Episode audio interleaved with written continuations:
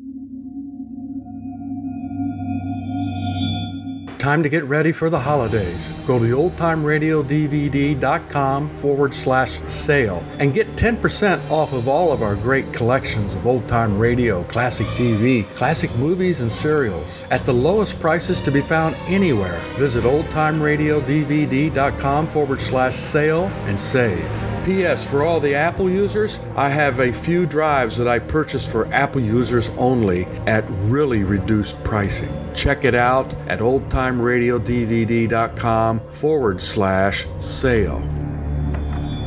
You're listening to Horror Old Time Radio.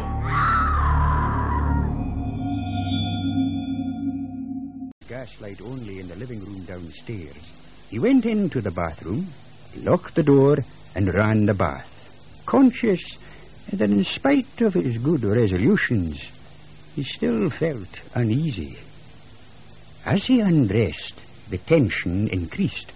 He started violently when he heard a noise behind him, coming apparently from the empty grate. But although he examined it carefully, there was nothing there to account for the noise. It was just as he turned to go back to the bath that he slipped and fell heavily to the floor. Half stunned, he lay there, and before he could summon up enough energy to get to his feet, his candle flickered and went out.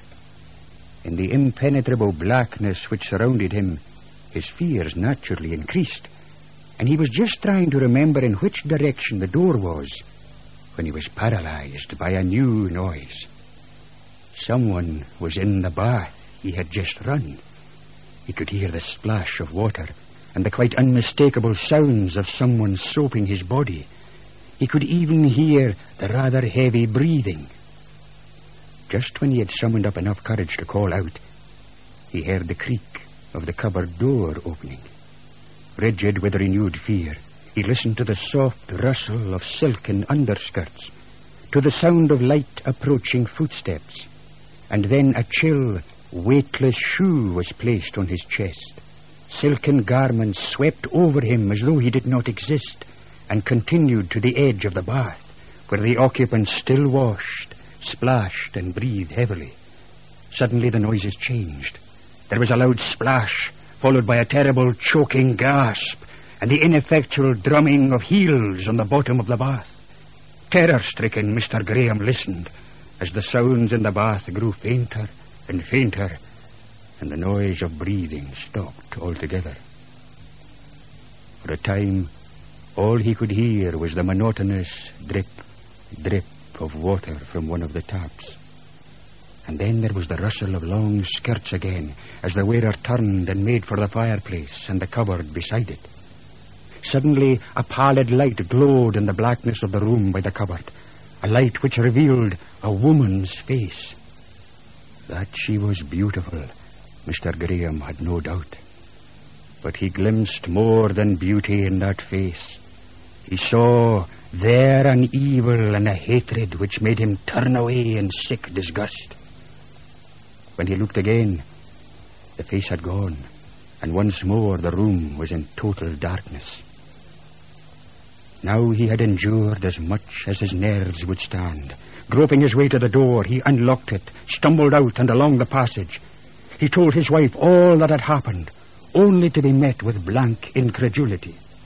Who ever heard of a ghost taking a bath? You did say it was a ghost, didn't you? What else could it have been?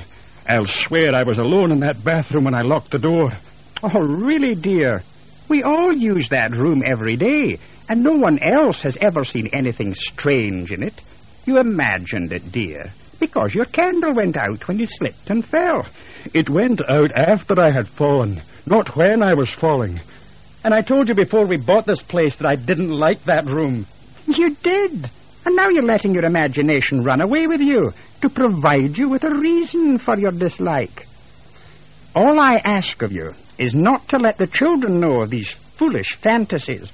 I tell you they're not fantasies. There were two other beings in that room with me. And one, the, the woman, murdered the other. Very well, his wife said with a patient sigh. Let's go and investigate. They lit two candles and returned to the bathroom. There was no one there. No one in the cupboard. The bath itself was half full of clear, lukewarm water. No one could possibly have washed in it without leaving some trace. Neither of the new taps dripped. All right, Mr. Graham said in a defeated tone. I panicked in the darkness and imagined it all. The Grahams agreed to forget about the matter. Certainly nothing was ever hinted at in front of the children. And then one morning, the eldest son announced that he was going up to have a bath. His parents heard him leap up the stairs, turn on the taps, and whistle cheerfully. They heard him turn off the taps, and then the whistling stopped abruptly. A shriek after shriek of terror rang out. They both ran from the sitting room to the hall in time to see their son dash wildly from the bathroom into his bedroom and slam the door shut. Whatever is the matter? Mrs. Graham demanded, hurrying up and looking in the bathroom. She tried the water, but the child couldn't possibly have scalded himself as she first feared.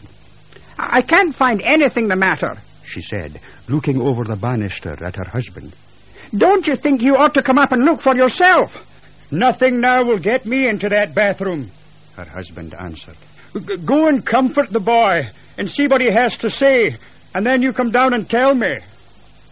Mrs. Graham remained with her wildly sobbing child for some time, calming him down, assuring him that he was perfectly safe. It was horrible, Mamma. The boy shuddered. Horrible.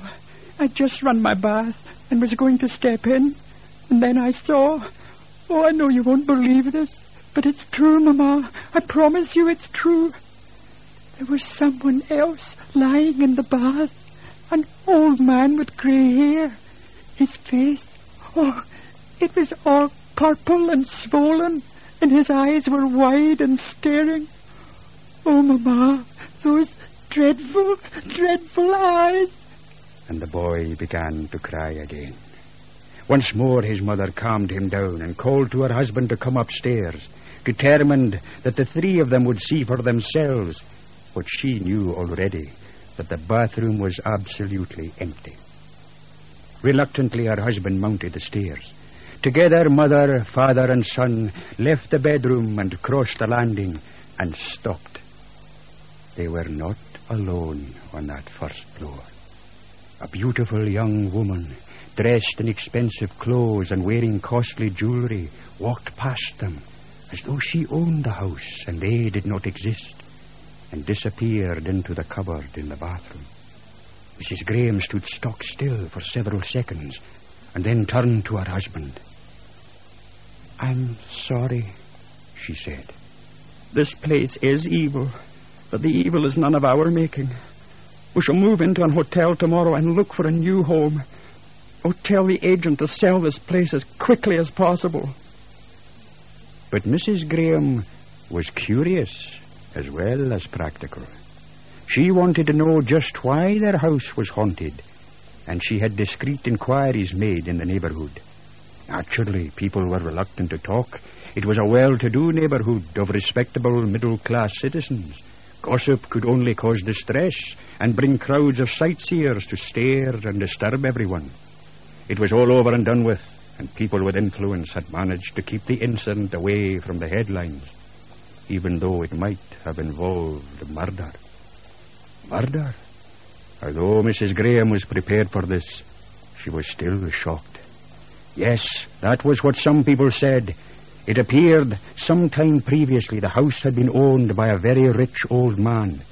One day he brought home a bride. Some said she was Spanish but everyone agreed that she was extremely beautiful.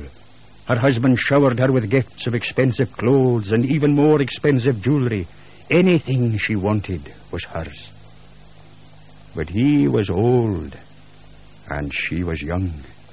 It wasn't long before she discovered that money doesn't buy happiness. The splendid house became a prison, her husband an old and ugly jailer. The servants heard them quarreling more and more frequently. They noticed how the girl's once beautiful face was becoming distorted with anger and hatred. One day the old man was found dead in his bath. His young widow wept and was inconsolable. She had loved her husband dearly and had frequently warned him against his habit of indulging in long, hot baths. It was obvious to her what had happened. He had disregarded her advice, fainted, falling back into the water, had been drowned. It was all a terrible accident. Of course, there was an inquest, very discreet. Sympathy was with the beautiful young widow dressed so becomingly in black. The doctor affirmed that there was no evidence of any violence. The verdict was accidental death. The Grahams knew it was no accident. Mr. Graham had heard exactly how it had happened. His wife and son had seen the young bride and the old husband. But none of them could prove anything. They just knew.